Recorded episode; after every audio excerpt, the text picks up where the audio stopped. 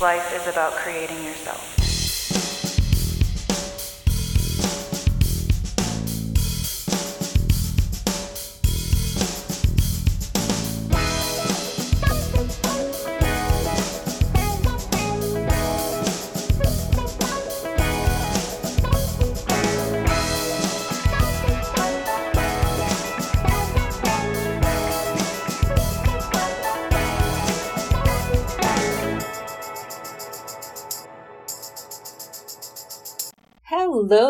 Beautiful people. I am here again, alive and well. Kamusta kayo? Uh, it's been what? Two months since the last upload?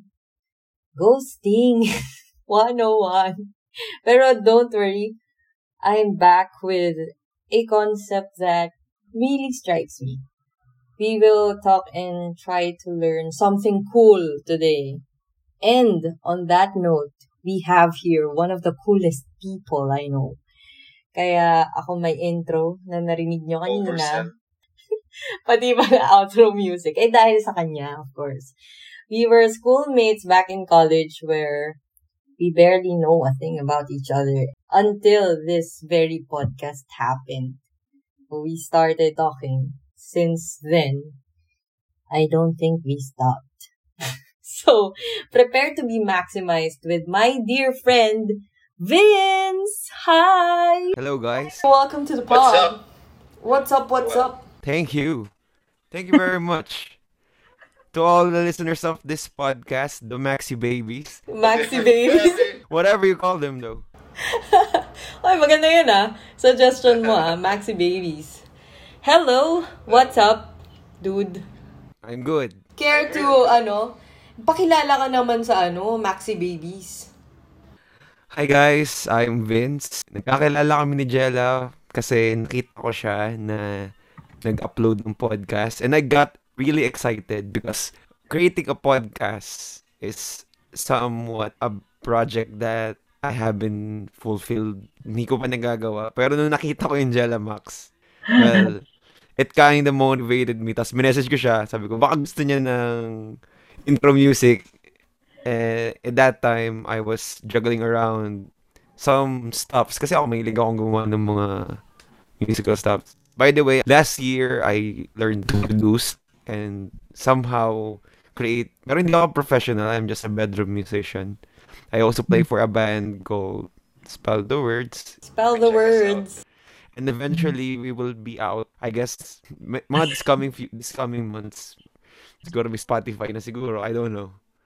And I, with that being said, uh, dahil nga nabanggit ko na rin na Jella somehow inspired me to make, make my own podcast. I'm also, uh, ano bang term doon? Podcaster? Ano bang tawag? Host ba yun? Pero part ako ng Project DV, which is also my podcast. Ah, so yun guys, uh, check out natin Project DV where you talk about ano ano bang content. Well, basically, in Project DV, I'm with my dear friend Dex. So, Dex, kung nakikinig ka nito, hello. Hello, Finally. Dex. Pero usually, we talk about music and culture. Parang arts, film, ganyan. Are there things that you've been up to lately? Ah, kahapon. Actually, kanina lang, tinapos ko yung ano. Ano? mm, you know me naman, um, I'm a big Back to the Future fan. Alam ko, ikaw din. May, may new episodes yung movie that need us. And one of the episode is the story of Back to the Future. So, I watch it. Yan yung Kasi ang ano poster eh. niya si Forrest Gump, right? Ah, I poster don't remember, din. pero- The movie that pero- made us. Bagong Yeah, upload yeah, yeah. natin. Yeah, yeah, yeah. May Forrest Gump din. Tama, tama. Mm-mm. Ito para ma-infuse yung mga makikinig. Mm. Originally, the DeLorean should be a ref rather than a DeLorean. The time machine. Oo, oo, yung oo. time machine dapat ref Dapat siya, ref siya. Oh. Pero kasi Bakit mas cool nga naman yung sasakyan. Context, this is, we're talking about Back to the Pero- Future. The funny thing is, ang reason nila kung bakit sasakyan kasi it, the logistics of carrying the ref between sets. So parang pag sasakyan, oh, delete, dive mo lang, di ba? Nice. Sige nga, panoorin ko yan. So guys, naka, nagka-preview na kayo kung ano mga pinag-uusapan na, namin nitong si Vince every time magkausap kami. Uy nga pala, congratulations for finishing your master's degree. Hindi natin yung papalagpasin. Woo! Tagal na nun. thank you. Thank you, thank you. Siyempre, bigatin ka dapat. At papalagbasin ba natin? Producer na nga tong guest natin. Tapos, hindi ko pa papasampulin. So, everyone, give it up for Vince. Ay.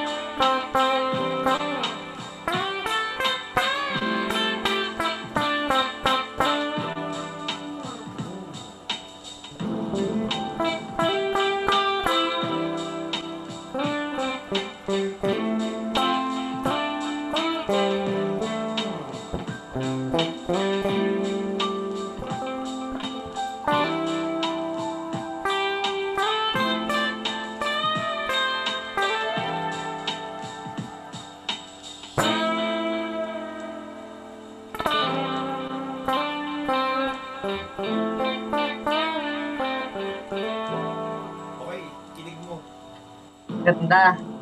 Ikaw lang naman maarte. Hindi ko nga alam na magsasample ako eh. Pero f- few hours ago, nung kinukulit mo ako, pagbalik ko, kumain lang ako ng konti. Tapos, sinet up ko na. I'm testing out the mic and the guitars. Parang yun. Tapos, wala alam kung ano na lang yung lumabas. So, yung narinig nyo, maybe that's my worst. I don't know. Pero, Arte mo! Grabe! Pahamboy ka dun. wala. Talagang, tawag namin doon noodling lang eh. Which is parang random freestyle playing. So, wala lang. Gumawa lang ako basta. Ah, structure, basta gumawa lang. Actually, I'm proud ngayon na meron akong friend na producer. Produ! Pala mo, pa, medyo na ano ako sa term na producer, pwedeng ano na lang ako. Bedroom musician lang talaga ako. Para masyadong malaki yung producer. Kasi mhm. wala pa naman ako nipoproduce na iba bukod sa songs ng band namin. So, ewan ko. Ah, ano ka lang, pahambol ka lang eh. Um, kanina, nasabi ko na ngayon lang tayo nagkakilala personally. And I'd like to say na I'm blessed that you reached out. Oo. Ganon kasimple. Kasi, nadagdagan ako ng friend who understands the way I think, uh, gaano man ako ka-weird. Mostly nga, yun, na pag-uusapan natin ay... Well, well, Weird people are cool people. so, Exactly. alam mo na siguro yung reason. Weirdos, tapos cool. Pwede pala yun. But, yun nga, mostly, napag-usapan natin music and pop culture. Nung pagka-release ko ng episode about friends, we discussed it right away. Tapos, we clicked as we discussed ano pa ba, yung How I Met Your Mother and how you resist on uh, being a Ted. Yeah. Kasi she's insisting eh, I'm a Ted daw eh. Hindi naman Oh. ako Ted. Ted ka, huwag ka nang ano, Mas gusto ko Phil Dunphy ako. Kung, nari- kung nanonood kayo ng Modern Family, I am Phil Dunphy. Oh, di ba? ano ba ba? Brooklyn Nine-Nine, how Game of Thrones should have ended, di ba? Napag-usapan yon Tapos, Grey's Anatomy, kasi, hindi ko rin natapos kasi sobrang sakit eh, di ba? Pinag-usapan din natin yun eh. oo, oo.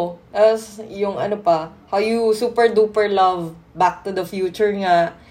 Yeah. And we always exchange recos, mapasong, series, and or movie recommendations. Tapos, currently, I am watching This is Pop, a docu-series by Netflix. And as soon as it got out, uh, pinanood ko na agad. Uh, nagandahan ako sa episode 1 niya.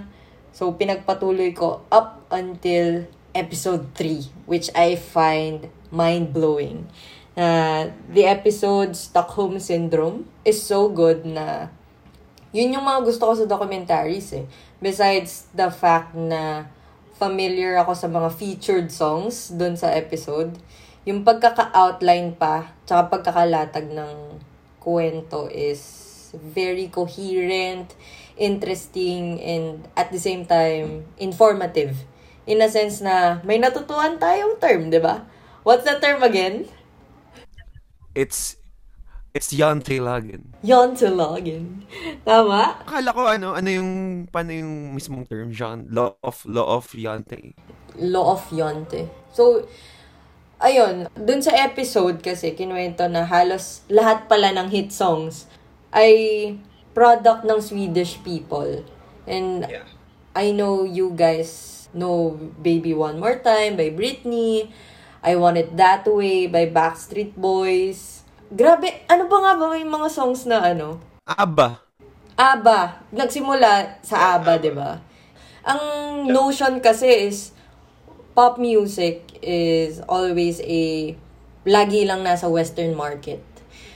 Pero little did we know na product pala siya mostly ng mga Swedish people. Nagulat ako pati pala yung The Weeknd, Taylor Swift, Di ba? Childish Gambino, Mm-mm. si Demi, si Demi, nabanggit naman si Demi dun sa palabas, si Backstreet Boys, James Blunt. I mean, there's a very long list of artists na they are big part of their success. Mm. Yung mga yun, malaking part ng mga, malaking part yung mga Swedes eh. Mm, nag-start siya, parang laging binibida talaga doon yung Baby One More Time ni Britney, di ba? Like, yeah. it is the personally it is the ano eh uh, most Pero successful defining kasi. Oo, tama. Most successful na pop song talaga ng era natin. So, nag-start siya nung 90s talaga. Tapos, uh, yung mga Swedish producers, like, yung pala mga boy, boy bands nung 90s, grabe. Backstreet Boys, I Want It That Way. Tapos, sa NSYNC naman yung It's Gonna Be Me. Tapos, sila din. Tapos, ano pa bang boy bands? Westlife, When You're Looking Like That. Tapos, hanggang ngayon, Katy Perry, name it, yung mga albums niya. Gawa ni Max Martin, uh, usually siya eh. Maroon 5, uh, Taylor One Direction Swift. din kala, kasali. talaga? One Direction? Yeah. So, umabot ng British pop? I guess up until now. What? Nice, nice.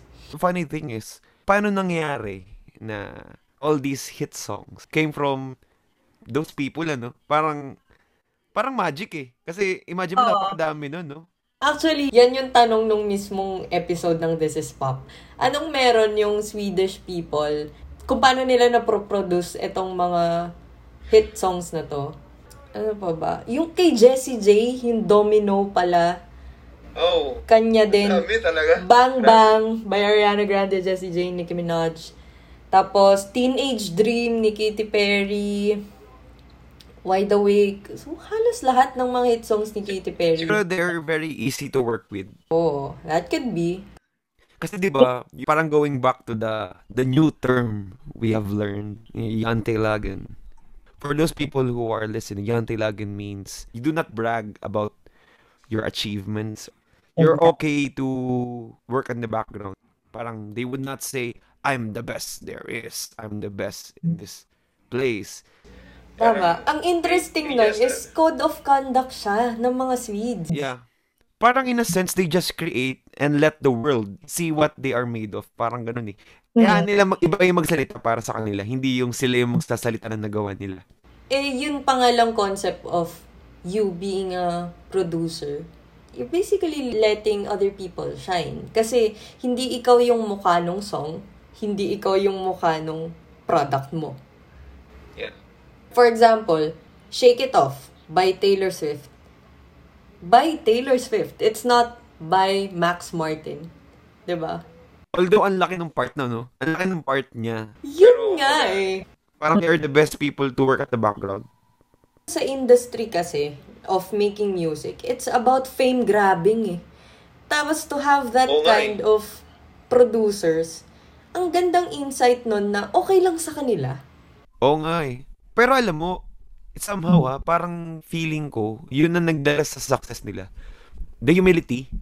Yung Mm. talagang hiyang-hiya silang ipagmalaki. Kasi sa kanila, wala gawa na lang ako ng gawa. I don't care about the achievements or basta sa akin, na-fulfill ko yung gagawin ko. Ayaw ko ng ibang tao magsalita, pero ako gawin ko na lang ng gawin. Parang di ba somehow, you're not setting a high standard for yourself. You're just create, create ka lang ng create. For sure, hindi naman lahat ng ginawa ng Swedes ay hit. Mm-mm. Pero siguro that's the matrix nga. Minsan kasi pag you're expecting you're the best out of this, parang malulungkot ka pag di siya nag-hit eh. Gawa lang sila ng gawa. Wala silang pakialam kung yun ba yung maging best ba yun, ganyan. Hindi sila for the bragging, for the creation talaga sila. Oo. Ang gandang insight nun. Naalala ko dyan, dun sa sinabi mo, yung Haikyuu. Napanood mo nga ba yun? Yung sa anime. Tanda mo yung leader nila. Yung episode ng leader nila. Okay. Ah, nalimutan ko yung ano, yung nasa flag. Yung nasa sign dun sa, di ba, naglalaro sila, nasa final sila. Parang humility and fortitude. Basta ganun. Siyempre, may mga star players, di ba? Tapos siya, ang concept niya lang is you do things again and again in the proper way, in the proper manner. Every day, in the proper manner. Ganun lang. And it's so surprising na you could be the best in that state of mind. Ang galing, no? Na, pero do you consider it as not being competitive? Being competitive per se, parang kanya-kanya tayong definition nun eh. Kasi kanya-kanya rin ang definition ng pagiging panalo. Yung winning, iba-iba din tayong definition ng winning. Sa kanila kasi, hindi sila yung parang, ay, pag nag-hit to panalo. ako. Hindi sila ganun. Parang hindi ko nga narinig sa buong docu na ganun yung goal nila eh. Oo. Diba?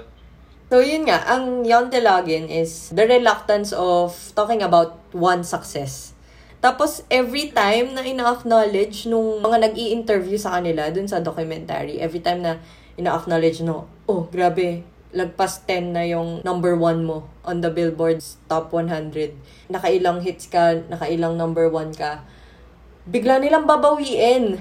Parang, no, it's very un-Swedish. Quote-unquote, Yeah. un-Swedish Very Swedish. Oo nga. ano, nanood pa ako about dun sa Law of Yonte. Meron, meron yatang athlete na in-interview. Tapos, in Sweden, a concept called Yantelagen where you don't talk about your success. Kapag accidentally or somehow nasabi mo yun na ganito ako, ganyan, na brag mo, magsosorry sila, dude. Oo nga eh. Tita mo siya, di ba? This is a docu, nagsusorry talaga siya pag parang it's very un-Swedish nga yung term. Ikaw naman ba, personally, kaya mo ba yun? Ayun ganun. Kaya ko naman yun. Wala, wala problema doon sa kaya. Kas, ang hindi ko alam ha, actually, yung pagiging humble, actually, yan, attitude yan, kaya yan. Ang hindi ko alam, kung kaya kong gawin yung ginagawa nila na nakakaisip sila ng ganung chord progressions, ganung mga sound. Al- alam mo yun, yung ganung, naka, ganun kalupit yung creative minds nila. Hindi, kasi, hindi, dun sa ano ah, dun sa term na yan talagin, kung kaya mo bang hindi sabihin or hindi ipagmalaki yung success mo. Kasi, ano eh, it encompasses humility. Hindi lang basta humble ka eh. Kasi nga, nagsusorry pa nga sila every time na mababanggit nila yung success nila. Kaya ba natin yon as Filipinos? Kasi, as Filipinos, we are all about pride. We are all about honor. And without that, then what are we?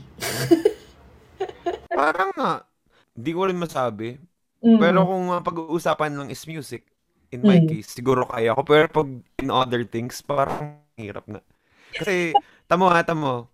Pag halimbawa sa province, di ba, parang, ah, nagtap yung anak ko. Parang ga- ganun nga sila, di ba? Yung pinsan ng kaibigan mo, alam mo yung success nun.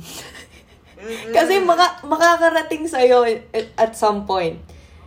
Ah, ito ah, naisip ko lang ngayon. Siguro in a deeper thought. Kaya tayo ganun kasi mas oppressed naman tayo kaysa sa Swedes. Ooh! Another Hindi, angle. Ever since naman slaves tayo eh. Parang lagi tayo, ah, mag- maging masaya tayo kung lagi meron tayo. Parang feel ko ganun lang.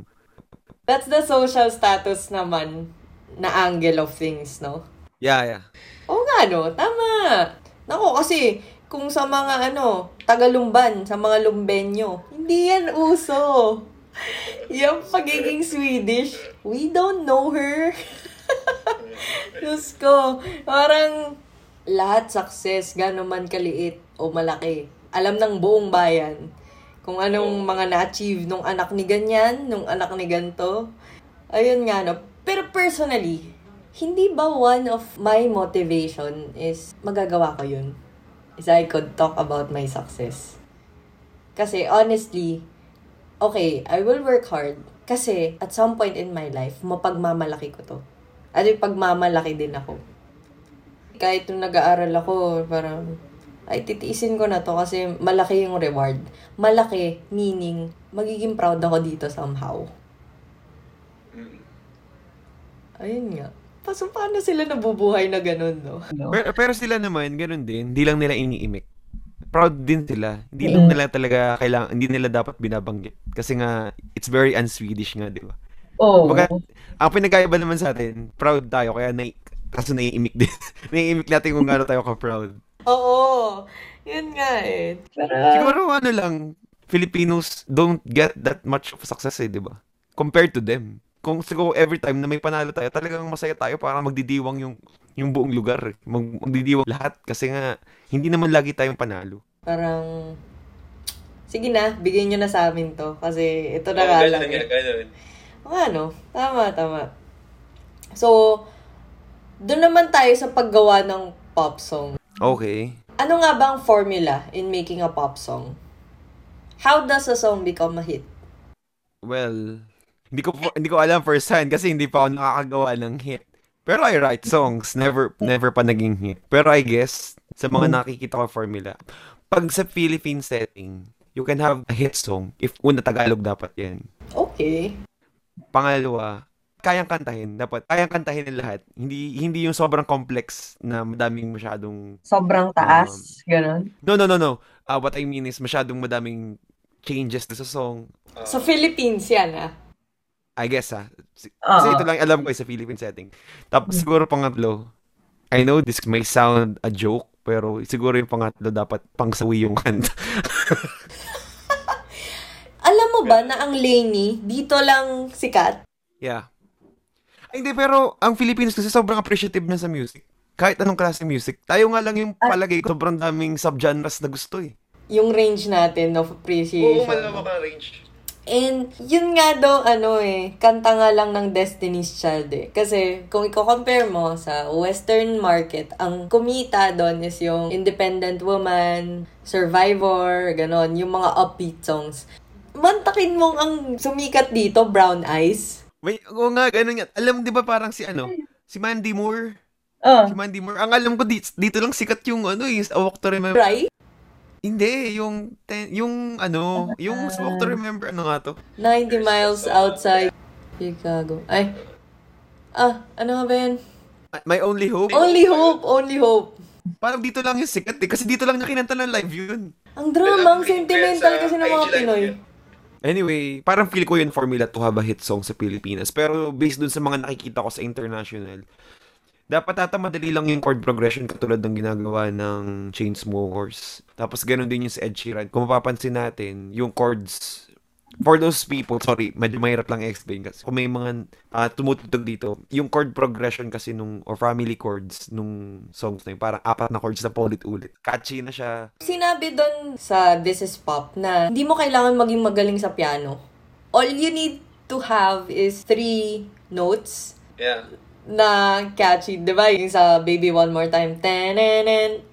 Di ba yun? Yeah, Ang gan- cool lang nun. eh. parang kahit pa ikot-ikotin nila dun, talaga sisikat siya kasi nga nakuha nila, alam nila yung formula na ah, ganito gusto to sa tenga ng tao. Pero I guess mahirap siyang malaman na. Kaya yung mga Swedes, alam na alam nila kasi ilang years in the making din bago nila na-reach yun eh, 'di ba? From ABBA tapos to Mhm. Britney Spears. Parang sobrang layo na nung gap. Sobrang dami na nila alam. Advance na advance na sila sa lahat. May Eurovision pa sila.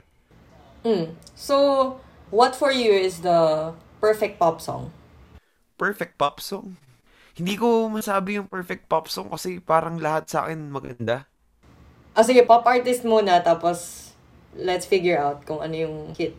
sa pop artist, hindi dapat mainstream music. Dapat, no? Oo. Kasi, oo, although I'm a indie head, palagi ko Michael Jackson. Okay. King of Pop. Kasi, yung trailer, pang ilang album niya ba yung trailer? Pang lima ba? Pang apat? Kasi madami siyang album nung bata siya, pero I can't remember. Ito yung unang album ni Mike, ah, actually, pangalawang album ni Michael Jackson, nawala na siya sa Jackson 5. Hmm. And napatunayan niya na siya talagang king of pop through this album kasi ito yung best-selling album of all time. Parang sa pagkakatanda ko, na-beat na ata yung record niya pero for the longest time, siya yung may pinakamadaming Grammys in one night. Ano yung mga songs? Thriller, yung mismong Thriller, um, Beat It, Billie Jean, Wanna Be Starting Something.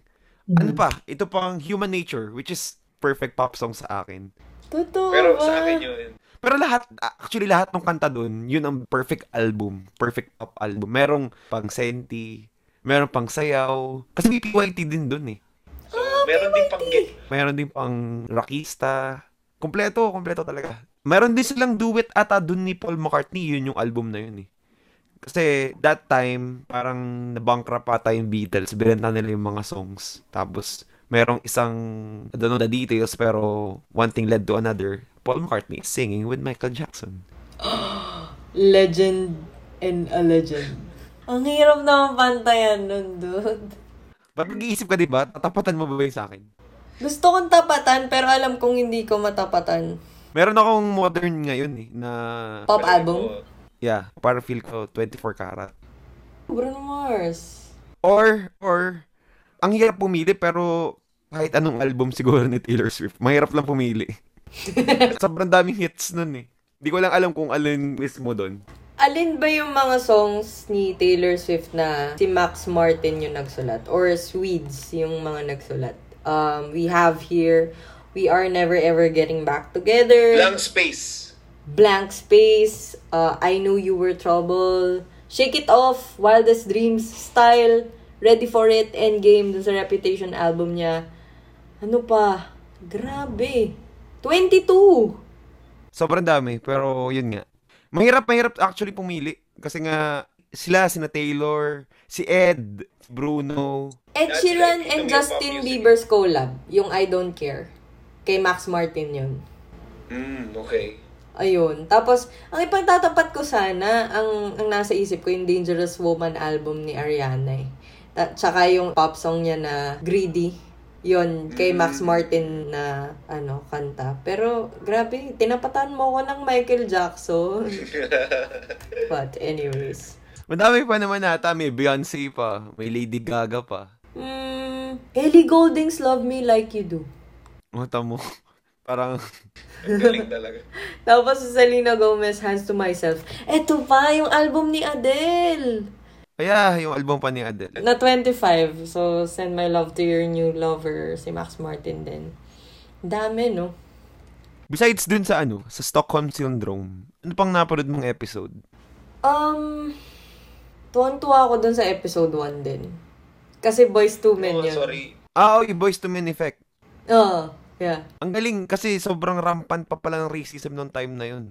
Oo, Game over na nung nagkameron na ng white boys. oo. Tama, tama. Diba? Pero kasi yung This is Pop na docu-series, it's taking a look on our hit songs in different angles.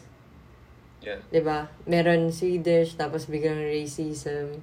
Tapos yung start of uh, Coachella, anong tawag sa ganun na mga gatherings? Yung mga festival. Festivals, yon Actually, ang favorite episode ko either festivals or yung Britpop. Kasi Yung, Beatles. so, No, no, it's Oasis versus Blur. Hindi ko alam yung Blur. Blur, basta magaling yun. Si Grabe pala yung competition nila, no? Dati. 80s Hindi, ganun- ba? ganun si- 70s? 90s. 90s. Oh, 90s. Mid-90s to. Ganon yung, ano, ganon yung marketing before. Kasi gusto nila lagi may laban. Mahilig ang European sa ganon. Eh, sa mga, sa UK, mahilig ata sila doon sa mga laban-laban eh. Parang Battle of Britpop. Ganon yung tawag nila. Ganon nila binrand. Dito sa Pilipinas, may ganon din. Kaya so medyo mas brutal yung dito sa Pilipinas. As in, may mga gang wars dahil sa music fight. Alam mo ba yun? Alam mo yun? Hindi. Ah, there's nung 90s kung may Battle of Britpop sa sa Britain, Mm. sa Pilipinas merong rap versus hip hop versus rock. May ganun dito. As in suntukan sila pag nakita ka. Nakita na, yung nakita yung rockista at saka nakapang hip hop suntukan. Ganun nila binrand. Dito sa Pilipinas may ganun din. Kaya so medyo mas brutal yung dito sa Pilipinas. As in may mga gang wars dahil sa music fight. Alam mo ba yun? Alam mo yun? Hindi. nung 90s, kung may Battle of Britpop sa sa Britain, Mm. sa Pilipinas merong hip-hop versus rock. May ganun dito. As in, suntukan sila pag nakita ka. Nakita na, yung nakita yung rockista at saka nakapang hip-hop, suntukan. Sunto ka ng potek. Meron akong office mate, nakapag-attest siya, na totoo talaga lahat yun. Na bawal kang tumambay sa ganitong lugar kasi mga hip-hop, quote-unquote, hip-hop yung mga nakatambay. Parang may ganun. Anyway, sorry, napahaba na yung kwento ko, pero may ganun-ganun dati mga battle-battle. Mm, okay. Ah, ano pa, dun sa technical side, at bukod sa chord progression na kailangan ng isang pop song, ano pa, dapat ba walang kwenta yung lyrics? Sinabi din kasi dun eh. Parang may ganun nga eh. Dun, Kasi- kasi sabi dun, hit me baby one more time. Kasi originally, ang gusto iparating nung, nung singer is, hit me on the phone. Parang tawagan mo ako one more time. Tapos biglang Please. kinonsize version na it became ah, Sexual. Oo, sexual in a way. Tapos, Okay. biglang napaganda pa. Next, example. Yung I want it that way. So, which way do you want it to be? Di ba? Yun sabi niya. So, tama ba ganon? Na kailangan walang kwenta yung lyrics or ano? I guess. Kasi minsan yung random stops parang kakantahin at kakantahin niya ng tao. Pero, pero ako ah, it all boils down to the tune. Kung ano yung melody. Exactly. Kasi- Kasi, pinapatos ko yung K-pop na hindi ko naman alam kung ano yung ibig sabihin ng mga nasa stutter ko or na spit ko. Pero, Yung tune Pero- talaga. oo, nakasave sa akin. Kaya, nga feel ko, isa din yun sa mga na-master ng Swedes. Kung paano gumawa ng perfect melody. Alam na nila yung perfect chords. Alam na nila na once na nilabas to, puputok talaga. Sa western market ba, kailangan ba ng madaming layers? Kasi ngayon, I could tell na once na nag-release si Ariana Grande, yung voice niya na siya na din yung background vocals. Tapos, di ko alam eh kung paano yung technical side niya na Actually, Ah, ang tawag dyan is ano, vocal layering. So parang, vocal layering. meron talagang ganun. Sa pop music, madalas na siyang gawin. Sobrang daming patong ng vocals. Maririnig mo na siya halos sa lahat. Mm. Naka, ito totoo to, lahat na halos is naka-autotune. Kahit magaling ka kumanta, naka-autotune ka. Kasi, based dun, this is pop din, yung... Oh, yung kay T-Pain. Mm. Pero, ang totoo niyan, naging standard na yung ganong klaseng tune sa vocals. So, kung mapapansin, may mga ganun, may sinasadya talaga na ganun. Kahit na magaling talaga kumanta yung singer. Take, for example, si Tipoy, ang galing-galing niyang kumanta. Naalala ko yun, ha. Yung sa NPR. Yeah, yeah. Ano ata ako nung fourth year high school or third year high school.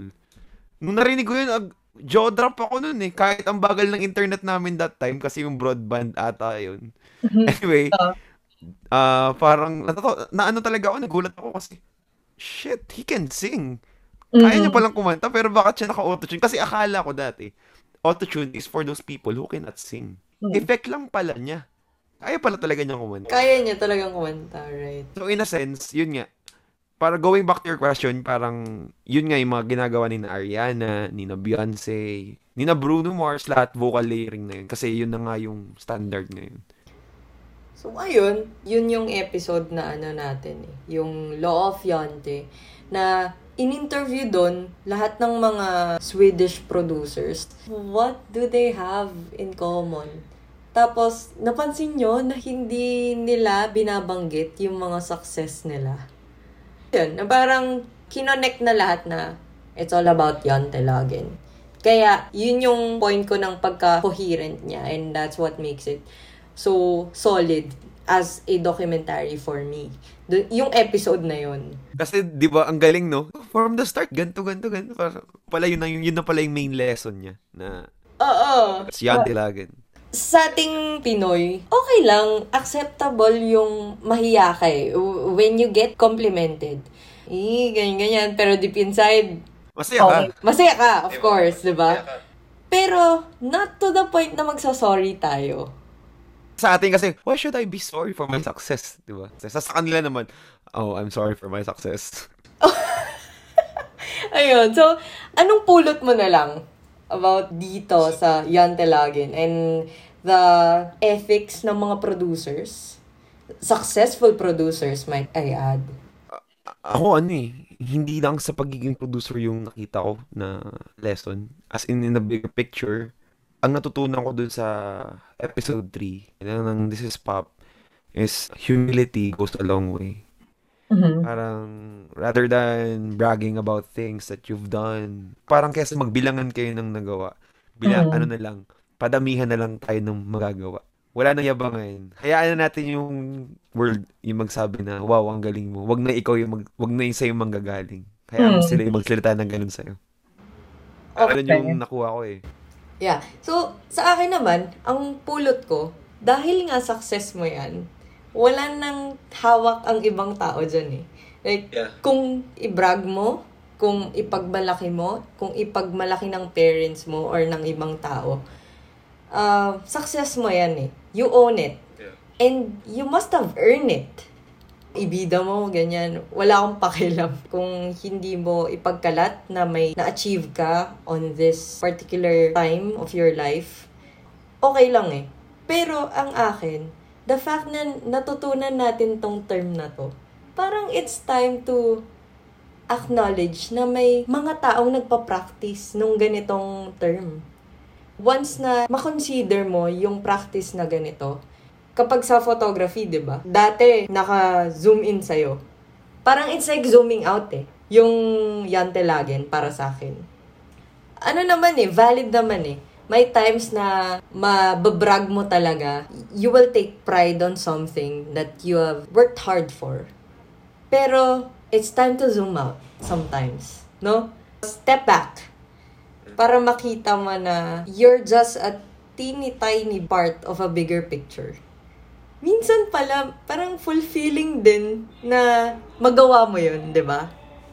Rather than being ano so self-absorbed with everything that's going on, parang you will let the people vibe in. Parang you will see the, the world as it is. Mm. Parang wala lang, ang galing. Nakakabanga din talaga na, lo, may mga ganitong tao pala. Oo nga, yun nga eh. Ah, May mga ganun palang tao. So, sobrang laking cultural gap sa atin. Oh, nice. This was fun. Na ano natin yung mga anggulong to na bakit nga ba? Ba't di natin magawa yung ganun? Bakit iba tayo sa mga ganun? And Alam ko yan kung bakit hindi tayo ganun. Ano? Kasi madami pang hindi rehistrado na kabataan dyan na kailangan magparehistro para gumawa tayo ng pagbabago. Ay, iba! Effect! Sige nga, mag-register tayo guys, no? Para wakasan na natin tong mga paghihirap natin at societal issues natin, no? Maganda yung sinabi sa akin ng partner ko nung ano, hindi pa namin nalabas yung episode pero maganda yung ano niya. Kung hindi ka pa rehistrado, magparehistro. Kung rehistrado ka na, magbasa ka. Oh. Yun lang. Tama, no? Get to know them. And, Study. magpabakuna ka, dude. Yeah. Palista lang kayo. Kasi baka mamaya kailangan din sa pagboto. You know?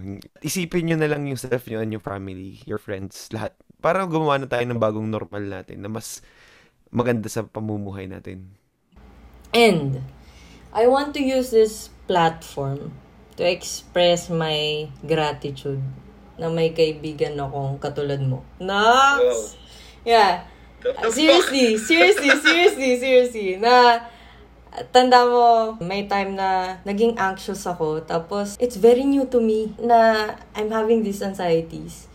And having you as my friend na, although, oo nga, madami akong friends. Andyan naman sila parati talaga sa akin. Pero, the fact na, yun nga, regular tayo nag-uusap. Tapos, for me, you are available to talk to pwede naman siyang hindi banggitin na I'm feeling anxious right now. Ganun kasimple na honestly, wala ka naman talagang natulong.